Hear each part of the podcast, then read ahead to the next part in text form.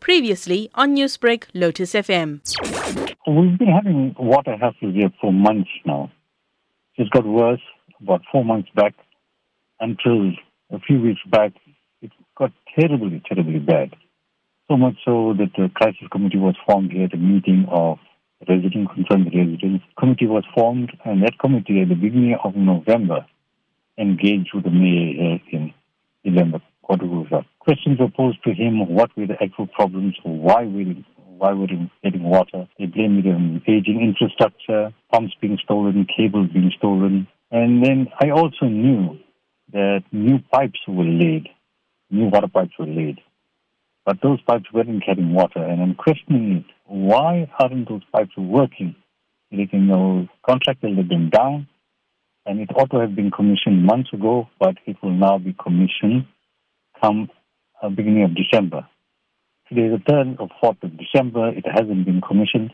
The, the areas affected would be Gooseburg, Lindelani, Shakaville, Warrington, Indian, Indian Village, Stanger Manor, Stanger Heights. It was being done on a rotational basis, and I couldn't understand how that was happening. They have reservoirs at different places to service different areas, and why were we being affected like this? And for how long periods were you going without having water or very little water? For days only. And, you know, like the chance the water came on, we had water for two days. And then it went off. And oh, while we had water, another area had no water. When ours was shut off, another area had water for a day or two. And, and it carried on like that. It carried on like that.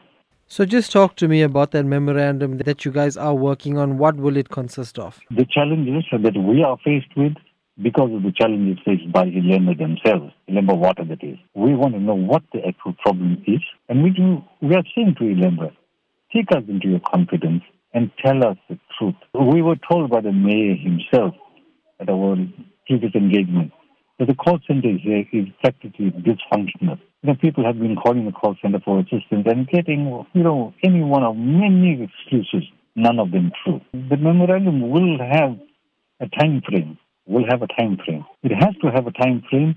You know, their failure to meet that deadline, then we're going to engage others, and COGTA is one of them.